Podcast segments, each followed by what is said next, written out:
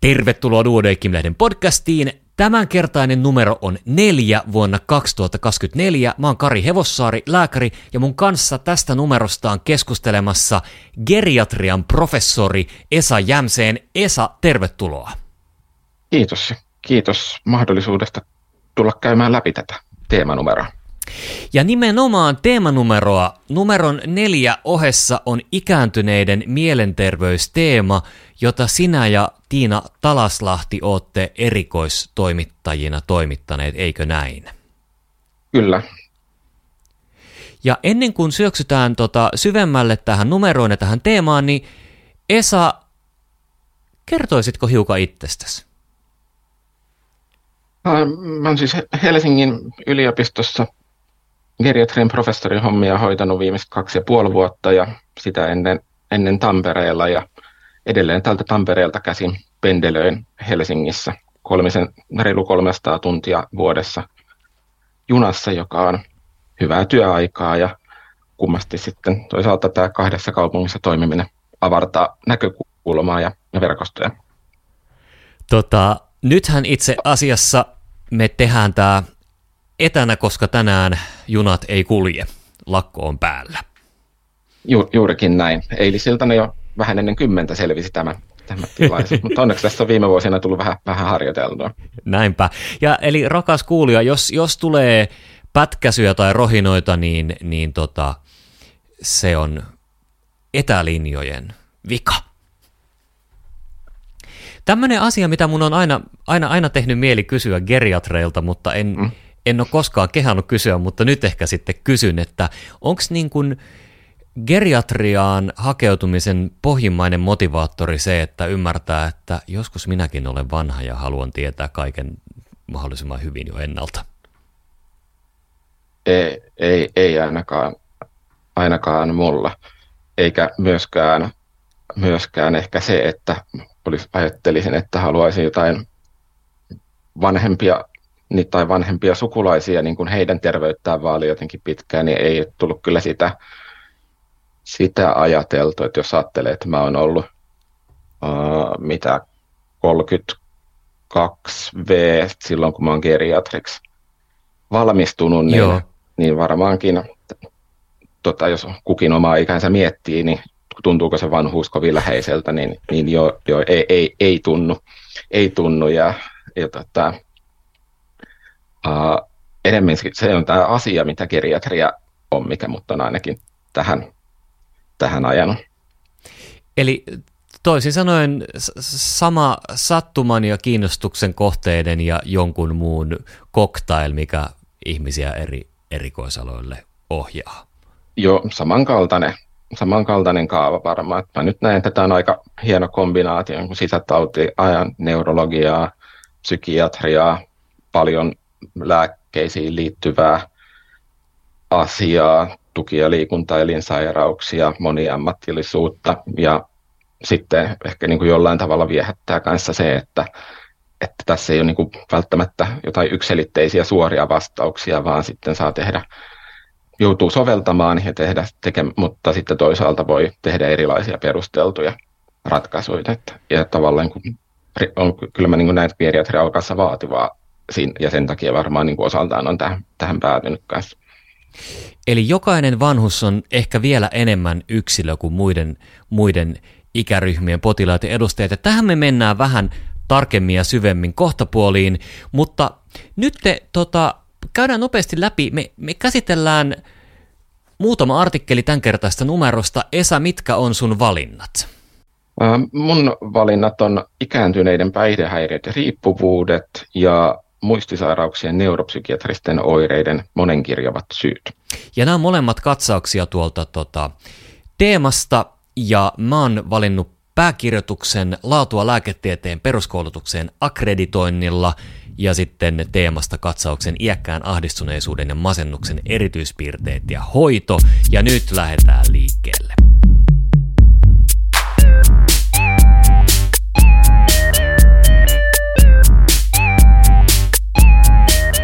Ensimmäinen valinta, lehden pääkirjoitus, laatua lääketieteen peruskoulutukseen akkreditoinnilla kirjoittajina Jussi Merenmies ja Hannu Halila. Ja tota, tota, koulutuksen akkreditointi parantaa tehokkaasti lääkärikoulutuksen laatua. Tässä siis puhutaan siitä, että, että, että. Meillä on viisi yliopistoa, jotka kouluttaa lääkäreitä, mutta periaatteessa jokainen yliopisto voi kouluttaa lääkäreitä ihan sillä tavalla kuin haluaa. Eli yliopiston, yliopiston vapaus, mutta sitten kuitenkin toisaalta potilaat ja kansalaiset varmastikin toivoisivat, että jokaisella valmistuneella lääkärillä olisi samanlaiset tiedot ja taidot.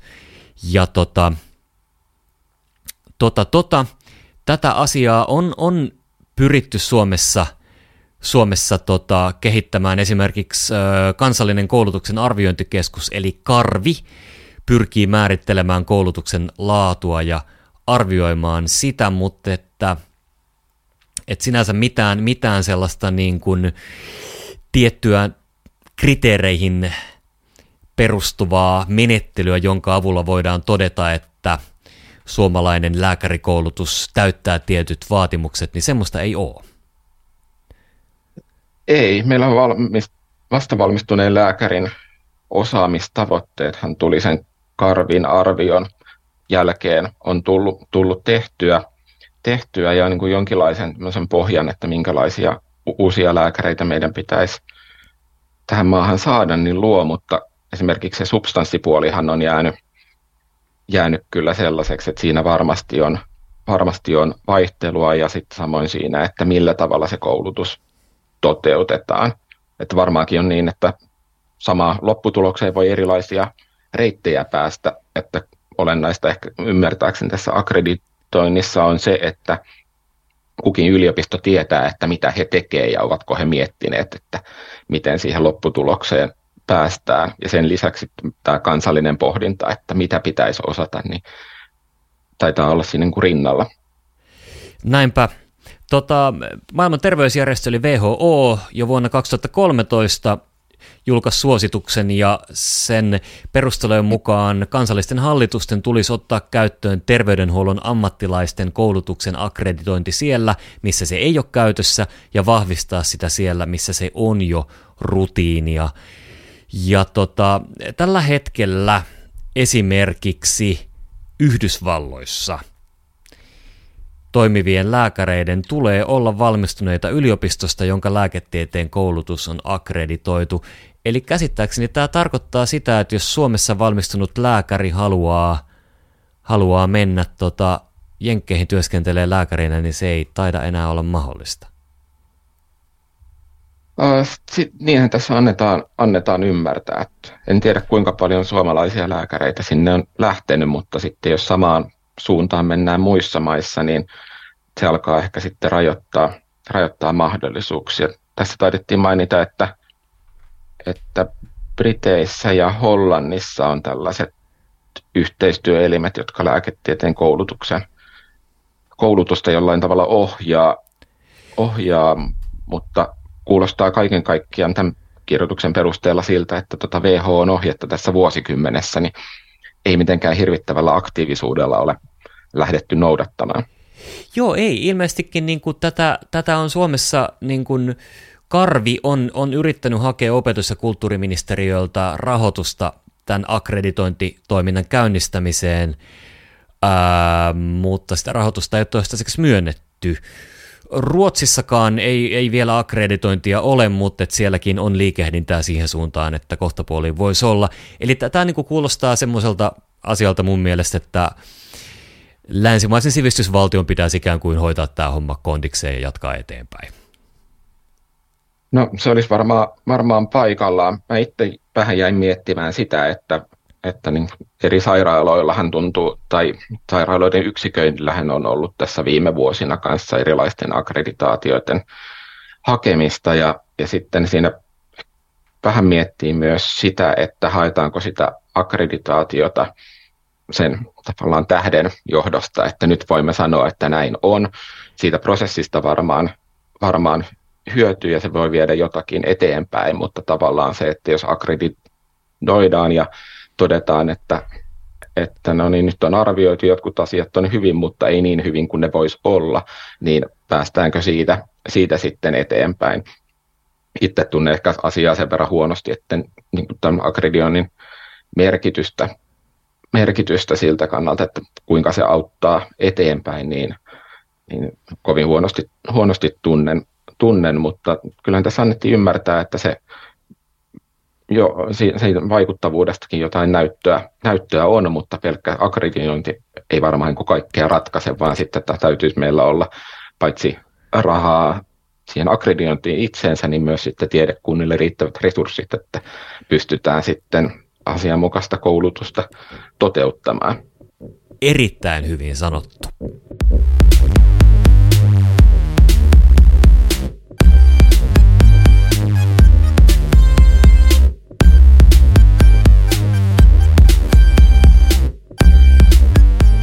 Sitten sukelletaan teemaan, eli ikääntyneiden mielenterveys. Esa, sinä olet geriatrian professori, eli sinä, sinä tietänet aika paljon geriatriasta ja sen eri, eri aihealueista. Onko tota, mistä, tota, mistä on kummunut tarve tämmöiselle teemalle ikääntyneiden mielenterveys? No se lienee aika tunnettua kaikille, että miltä tämä maamme väestöjakauman kehitys, kehitys näyttää. Se, mikä on vähemmän tunnettua, on se, että, että se muutos on aika lailla niin kuin täällä päällä ja tarvitsisi tehdä asioille jotain. Joo. Jotain, jo, jotain jo nyt, koska iäkkäiden potilaiden määrä kasvaa niin nopeasti kuin se kuin se kasvaa. Ja sitten tullaan siihen, että iäkkäät on kovin moninainen joukko, joukko ihmisiä, ihmisiä, joilla sitten on erilaisia yhdistelmiä, sairauksia ja muita heidän terveydentilansa ja toimintakykynsä liittyviä asioita, jolloin josta päästään siihen, että, että eri, ja, eri äh, ihmiset tarvitsevat erilaisia palveluita.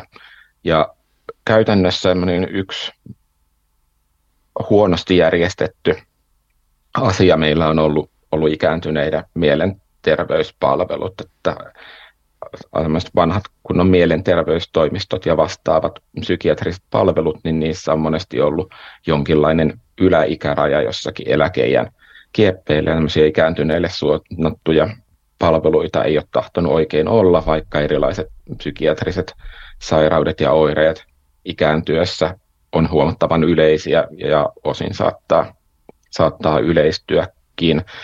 Ja näiden palveluiden puutehan tarkoittaa sitä, että, että toimipa missä tahansa terveydenhuollossa, niin lääkärit varmasti näistä ongelmista kärsiviä potilaita tulee, tulee hoitamaan ja, ja ehkä se ajatus, että milloin taustalla voi olla joku psykiatrinen sairaus tai esimerkiksi muistisairauteen liittyvä neuropsykiatrinen oire, niin se täytyisi, täytyisi käydä mielessä, jotta edes sen tunnistaa ja sitten toivon mukaan osaa asialle ehkä tehdä, tehdä vielä jotakin.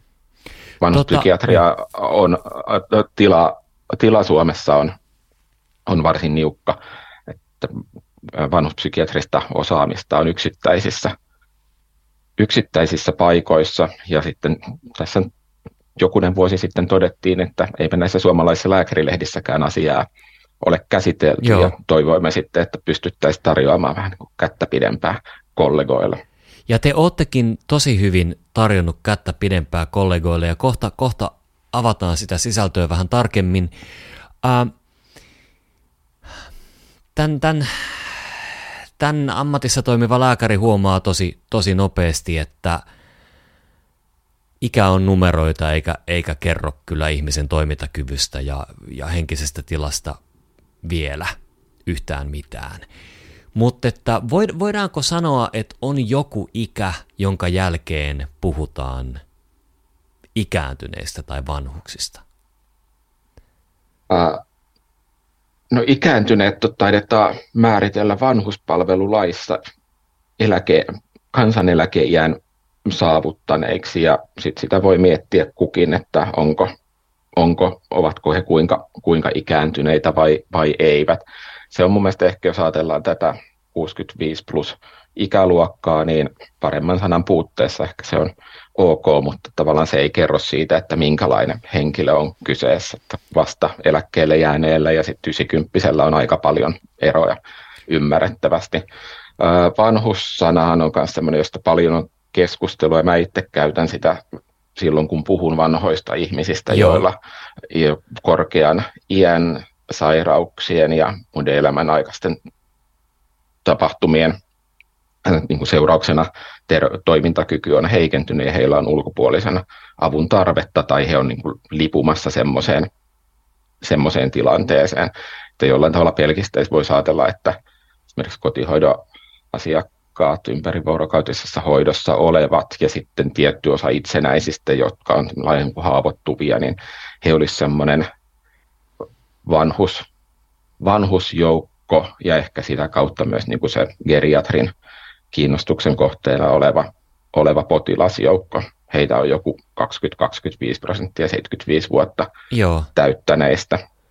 Et ikäraja ei oikeastaan ole, mutta onhan se sillä tavalla, että, että jossain 75-80 vuoden jälkeen myös geriatriset oireyhtymät, muistisairaudet, kaatuilut, gerasten, eli entinen haurausraihnausoireyhtymä ja vastaavat alkaa, alkaa yleistyä.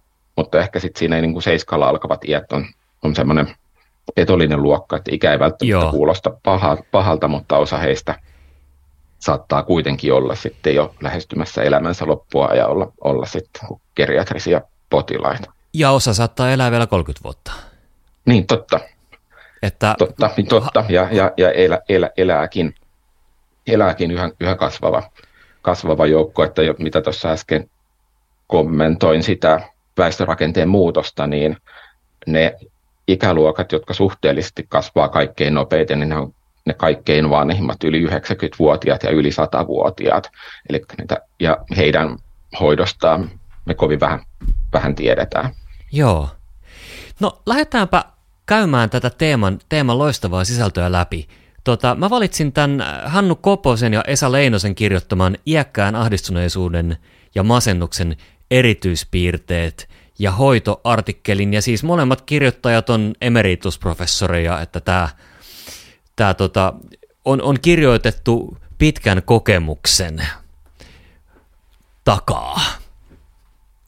Ja Kyllä. tota, tässä niin kuin hyvin tuodaan e-, esiin se, että iäkkäiden ahdistuneisuus ja masennus on tavallista ja ne vaikuttaa usein oleellisesti elämänlaatuun ja toimintakykyyn ja toisaalta niin kuin hoidossa käytettävät keinot on aika samoja kuin, kuin nuoremmillakin, mutta niin kuin kaikkien lääkeaineiden suhteen, niin vanhoilla ihmisillä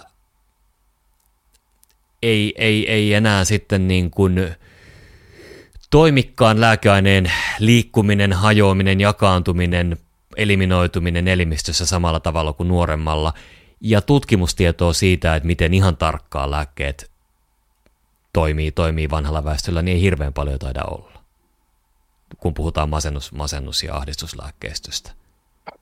Ei, ei, se oli tässä aika suoraankin näyttöön perustuen tuotu, tuotu esille, että yli 75-vuotiaista on kovin vähän, vähän tietoa ja sitten mm, varsinkin esimerkiksi muistisairaiden mielialaoireiden hoidosta vielä niukemmin, mikä on ehkä aika ymmärrettävää, että mm. niin RCTn tekeminen tuollaisessa populaatiossa on, on helpommin, helpommin sanottu kuin tehty. Et sitten se, että mitä, mitä meidän kannattaa tehdä, tulee ehkä osin, osin muita, muita reittejä. Tässä ehkä niin kuin kokeneiden kliinikoiden ää, näkemykset on onnistuttu hienosti pistämään, pistämään sanoiksi ja, ja, ja niin kuin geriatrin näkökulmasta ne nämä ajatukset mielellään kyllä allekirjoittaa. Kyllä. Ja, ja se, se, mikä tässä, tässä tota, äh, tulee, tulee esiin, että tämmöiset asiat, jotka altistaa ahdistukselle, jotka altistaa masennukselle, niin niitä itse asiassa vanhuudessa esiintyy aika paljon. Ja sitten sit voi tulla ihan uutena oireena vaikka sitä, että, että tota noin niin, äh, tämmöistä niin kuin joukkojen, väkijoukkojen pelkoa ikääntymisen ja oman, oman toimintakyvyn heikkenemisen myötä. Toisaalta masennuksen suhteen, niin ää, mm, ehkä iäkäs ihminen pystyy käsittelemään masennusta paremmin kuin nuorempi ihminen ikään kuin hyväksymään sen tilanteen jollain tavalla. Semmoinen viesti mulle vähän täältä artikkelista tulee.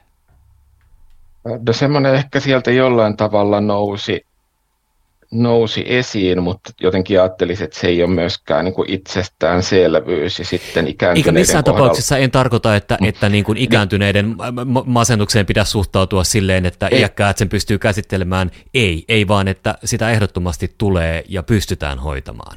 Joo, jo, toki, toki näin, mutta ehkä siinä tulee justiinsa se, että tavallaan elämän kokemus auttaa tiettyjen asioiden sietämisessä ja tavallaan niin kuin sairauksien myötä myötä tiettyihin asioihin tottuu ja sopeutuu, mutta sitten toinen puoli on ehkä se, että niin kuin totesit, niin niitä altistavia tekijöitä saattaa olla aika paljon, paljon. Ja yksi asia, mikä jossain määrin näkyy, on se, että, että tavallaan kun pitkä elämä ja havait, niin kuin tunnistaa sen, että nyt alkaa olla jo aika vanha, niin tavallaan se psyykkinen ja psykologinen kuorma, jotkut vuosikymmenien aika takaisetkin asiat saattaa ruveta nostamaan nostamaan päätään ja vaikuttamaan siihen elämään, varsinkin sitten jos sairauksien, vaikka liikkumisvaikeuksien vuoksi elinpiiri alkaa ja sosiaalinen piiri alkaa, alkaa kaventua, kaventua, että se on niin kuin tietty, tietty tasapainoilu painoilutilanne ja varmaan se, että mitä niin kuin elämänsä on tehnyt ja millä, mitä on näissäkin merkeissä elämänsä aikana nähnyt, vaikuttaa paljon siihen, että, että muuttuuko mieliala oireet, jotka nyt varmaan kaikille on kuitenkin sellaisia, että niitä enemmän tai vähemmän kokee, että muuttuuko ne sitten tämmöisen sairauden asteiseksi ja alkaa toimintakykyä rajoittaa. Aivan. Mä tota, ähm, voisin lukasta täältä lyhyen pätkän, tota, koska siis psykoterapia on, on ikääntyneelläkin hyödyllistä ää, ja sen tulisi olla tukea antavaa ja ongelmakeskeistä – Menneen elämän tarkastelussa tulisi pitäytyä potilaan itsetunnon tukemiseen ja masennusta aiheuttavien asioiden supportiiviseen käsittelyyn. Huomion tulisi suuntautua ajankohtaisiin asioihin sekä jäljellä olevan toimintakyvyn tukemiseen ja parantamiseen.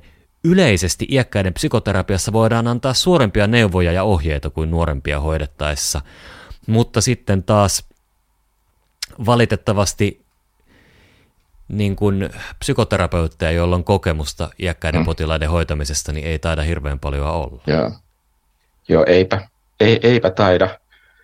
Eipä taida olla, ja, ja sitten myöskään niin kuin, niitä rahoja, joilla sitten psykoterapiaa laaja-alaisesti ikääntyneille ruvettaisiin tarjoamaan, niin enpä usko, että sitä on, on, on tota, liikaa, liikaa tarjoilla. Nämä psykoterapiathan taisi edellisessä käypähoito suosituksen päivityksessä tulla nimenomaan ikääntyneidenkin osalta tämä näyttö, näyttö aiempaa selvemmin esille ja voisi toivoa, että se näyttäytyy sitten myös palveluina, mutta aikansa siinä varmaan, varmaan menee. Mun mielestä sinällään on aika ymmärrettävää, että, että että psykoterapia auttaa, niin kuin tuossa äsken sanoin, että siellä voi olla vuosikymmenten aikaisia, aikaisia mm. asioita, jotka siellä kuormittaa ja tavallaan, että jos vaikka jonkun kuormittavan parisuhteen asiat nousee pinnalle vaikka leskeksi jäämisen jälkeen, niin tuntuu aika ymmärrettävältä, että, että sidalopraamilla ja käyttämällä niin ne asiat ei sieltä muuksi muutu, mutta sitten se, että niitä pääsisi ammattilaisen kanssa käsittelemään niin, että ne olisi siellä ja sitten niin kuin, niin katsotaan sitten eteenpäin, että miten tästä eteenpäin, niin se voisi auttaa. Mä ehkä jotenkin ajattelen, että tästä tämä kuvaa myös sitä, että psykoterapeuttien puutteessa ja nimenomaan ikääntyneitä hoitoa tuntevien psykoterapeuttien puutteessa, niin ehkä kuitenkin se, että esimerkiksi psykiatriset sairaanhoitajat tai sitten jonkun kolmannen sektorin kautta jollain muulla tavalla koulutettu keskustelutuki tai muu vahvistuksen kevyempänä interventiona voisi olla sellainen, että sitä voisi toivoa edistettävän, mutta tavallaan se, että jos siellä päässä on jotakin, mikä pitäisi saada sanottua, niin se pitäisi, olisi varmaan paikallaan saada ulos ja sitten toisaalta, kun masentunut tai ahdistunut ihminen kaipaisee rohkaisua, niin sitten tarvitsisi olla se rohkaisija. Kyllä. rohkaisija. Ja sitten sitä voidaan miet- meidän on syytä miettiä, että mitä eri reittejä näiden tarjoamiseksi meillä on. Kyllä. Koko, koko tässä masennus, ahdistus ja ikääntyminen kuviossa klinikon työtä vaikeuttaa toki se, että esimerkiksi muistisairaus saattaa oireilla hyvin samalla tavalla – totta, totta, että muistisairauden ensioireethan saattaa olla jonkinlaisia psykiatrisia oireita, esimerkiksi mielialaoireita, apatiaa tai sitten harhaluuloisuutta ja vastaavaa. Että sitten niissä suhteissa toki aika on aika hyvä diagnostinen työkalu, että mikä, mikä tässäkin katsauksessa tuli, tuli esille, että jos miettii, että onko tämä masennusta vai muistisairautta, niin jos se masennuslääkkeellä paranee, niin, niin sitten se ei ollut muistisairautta, niin. mutta jos sitten kognitioseurannassa mielialaoireiden hoidon jälkeen heikkenee, niin se toki tukee sitä ajatusta, että siellä muistisairaus on taustalla. Ehkä semmoinen ö, merkittävä puoli tässä ikääntyneiden masennuksessa on se, että se saattaa erilaisin somaattisin oirein tulla, tulla esille. Ja sitten kun näillä ihmisillä monia sairauksia on, niin sitten helposti liitetään niihin, niihin että että ne erilaiset oireet, ja jos me kliinikot ei tule ajattelemaan, ajatelleeksi masennuksen mahdollisuutta, niin sitten se ongelma jää sieltä tunnistamatta ja menee koko ajan heikommaksi. Että tavallaan niin erotusdiagnostiikassa tämä olisi, olisi syytä pitää mielessä ainakin, jos niin sama henkilö jonkun somaattisen oireen kanssa toistuvasti käy ja sille ei oikein löydy mitään hyvää, hyvää selitystä. Eli iäkäs voi olla masentunut, iäkäs voi olla ahdistunut, ja se, se ei välttämättä johdu pelkästään siitä, että hän, hän on vanha, vaan että... Tai että hänellä on sa- monia niin, sairauksia. Niin, niin.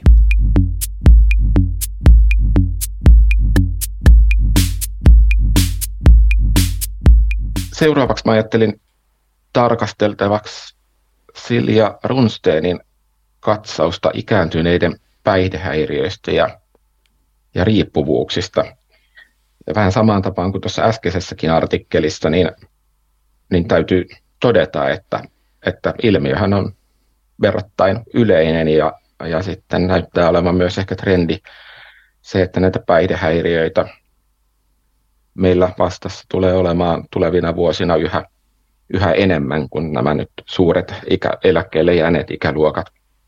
ikäluokat, niin heillä monet esimerkiksi alkoholin käyttötottumukset on voinut olla kovin erilaisia kuin, kuin aikaisemmin. Niin. Täällä, täällä ehkä nousee sitten mm, jo, esiin se ajatus, että alkoholin käytöstä me tiedetään jossain määrin ja tiedetään Joo. alkoholin haitallisuudesta ja asioista, jotka siihen kytkeytyy, mutta tässä nousee hienosti esiin, esiin se, että ei se ole pelkkä alkoholi, vaan sitten siellä saattaa olla taustalla, taustalla lääkeriippuvuuksia. Yhdysvalloissa on raportoitu eläkeikäisen väestön kannabiksen käytöstä, käytöstä ja sitten täällä taidettiin mainita myös, että esimerkiksi opioidikorvaushoidossa olevia ihmisiä saattaa tulla niin kuin lähestyä, lähestyä vanhus, vanhusikää, eli tämä kenttä on on ehkä laajempi kuin tulisi, tulisi ajatelleeksi. Ja sitten ehkä myös se, että, että eläkeikäisetkin on ja, tota, aikuisia siinä, missä nuoremmatkin. Niin. samat ilmiöt, mitä muissa ikäryhmissä nähdään, niin, niin tota, myös tässä vanhemmissa ikäryhmissä enemmän tai vähemmän saattaa olla nostamassa päätään. Sitten tämmöinen, tämmöinen tota, äh, mitä mä en ainakaan ollut tullut ajatelleeksi, mutta sitten kun tämän tässä luki, niin ihan selväähän tämä on. Tuoreessa ruotsalaistutkimuksessa todettiin ikääntyneiden alkoholin käytön olevan yhteydessä hyvään toimintakykyyn, hyvään toimentuloon ja puolison kanssa asumiseen. Yhteyttä selittää se, että monet ikääntyneet lopettavat alkoholin käytön, käytön sairastuessaan ja osa päihdeongelmista kärsivistä ei elä iäkkääksi. Eli, eli tavallaan se, että on, on niin kuin hirveän skarppia hyvinvoiva iäkäs, mm. niin ei tarkoita sitä, etteikö hänellä myös voisi olla tota, runsasta päihteiden käyttöä. Juurikin, juurikin näin, ja tässä ehkä tullaan myös siihen, että, että sitten ehkä tämmöinen niin kuin yhteiskunnallisesti korkeammissa asemissa olleet henkilöt, niin heillä ehkä sitten niin kuin tavallaan työtehtäviin on saattanut jollain tavalla kytkeytyä alkoholin käyttö eri tavalla tai heillä sitten saattaa olla myös varaa käyttää alkoholia eri tavalla ja tavallaan semmoinen esimerkiksi viiniä ruoan kanssa tyyppinen lähestymistapa, niin voidaan ajatella, että, että se olisi niin kuin, kuuluu tavallaan tämmöiseen tiettyyn, tiettyyn elämänlaatuun, niin.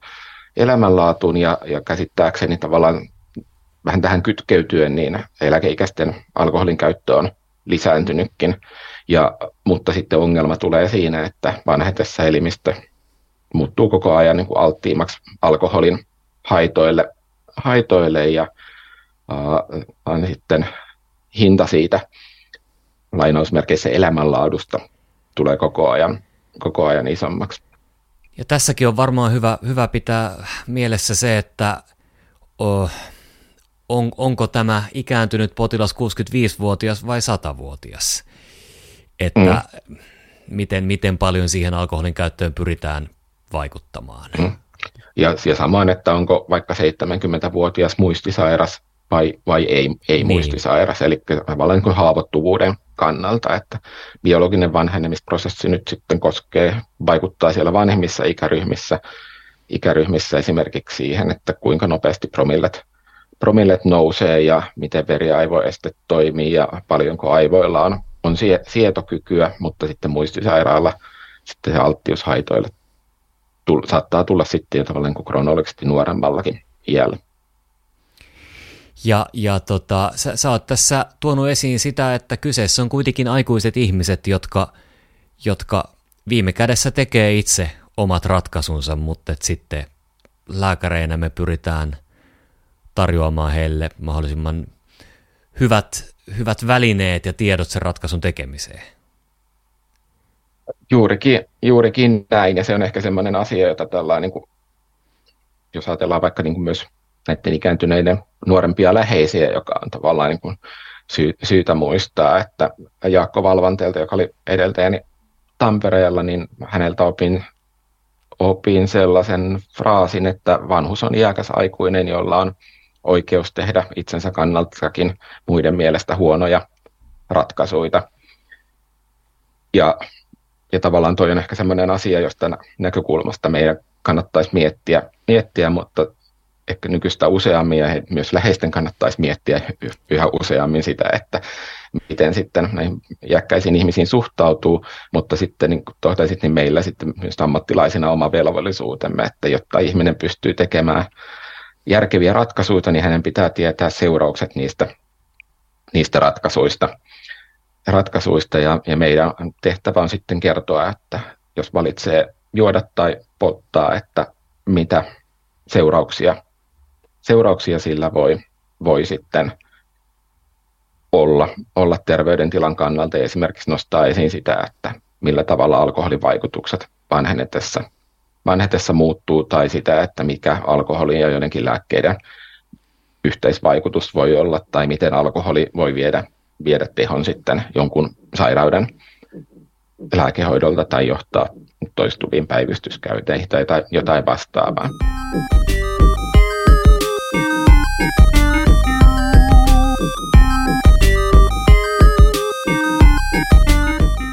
Nyt viimeisenä meillä olisi tarkasteltavana Risto Vatajan kirjoittama katsaus muistisairauksien neuropsykiatristen oireiden monenkirjavat syyt.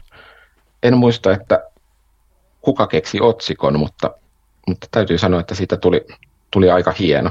Kyllä. Ja, ja, ja katsaus myös on otsikkonsa mukainen tässä Vataja, joka niin kuin, neuropsykiatrian guru ja gurun asemassa tietyissä piireissä vähän on, niin onnistuu todella hienolla tavalla, tavalla tätä monenkirjavuutta tuomaan esille lähtien geenitasosta ja sitten aivovaurioiden mekanismeista ja aivoja rappeuttavista prosesseista ja sitten vähän lääkkeitä ja sitten myös ympäristötekijöitä ja hoitoon osallistuvia, osallistuvia tahoja ja sitten toteaa, että, että tämmöinen monialainen malli, jossa biopsykososiaalinen malli, joka ottaa näitä kaikkia huomioon, niin on tarpeen muistisairauksien neuropsykiatristen oireiden selittämiseksi.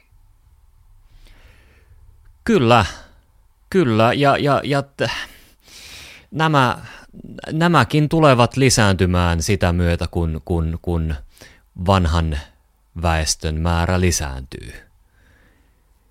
Ää, näin, näin tosiaan, tosiaan on, on, ja itse asiassa ehkä kehtaan pienenä tiiserinä lehden myöhempään kevään numeroon viitaten kertoa, että, että no, tulossa on tietoa siitä, kuinka paljon muistisairaita Suomessa onkaan.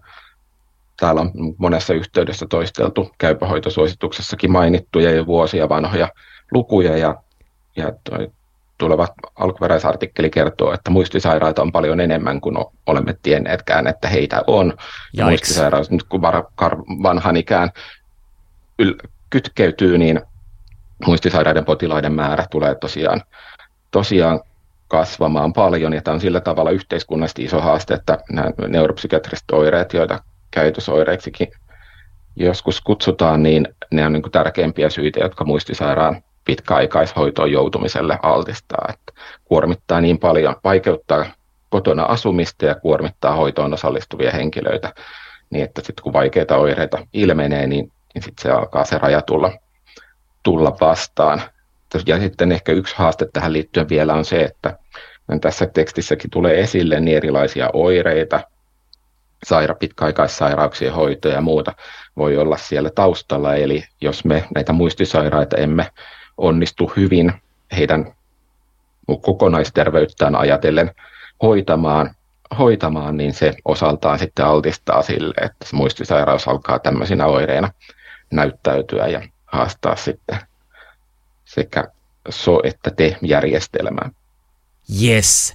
Tästä teidän kokoamasta erinomaista teemasta löytyy myös Näin hoidan artikkeli psykoottisen iäkkään potilaan tutkimisesta ja hoidosta.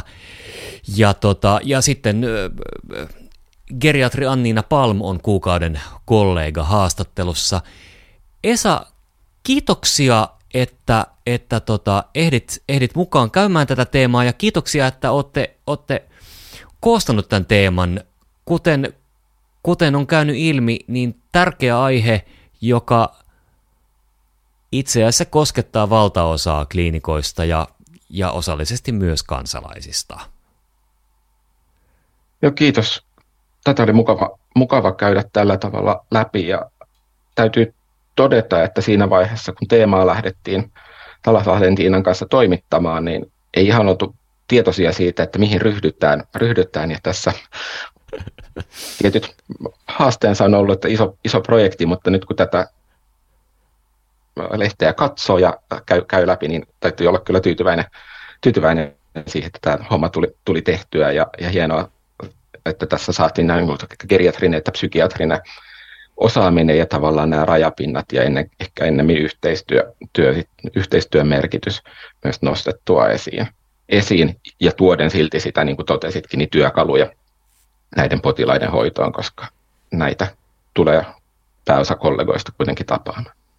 Ja ikääntyneet on, on, on potilasryhmä, johon mahtuu 4, 50, 60 vuoden ikähaarukassa olevia potilaita – jotka on hyvin voimakkaasti yksilöllisiä ja eri, eri tilanteista, ja kyllä he ansaitsevat niin kuin mahdollisimman hyvän hoidon ja arvion omista hoitomahdollisuuksistaan.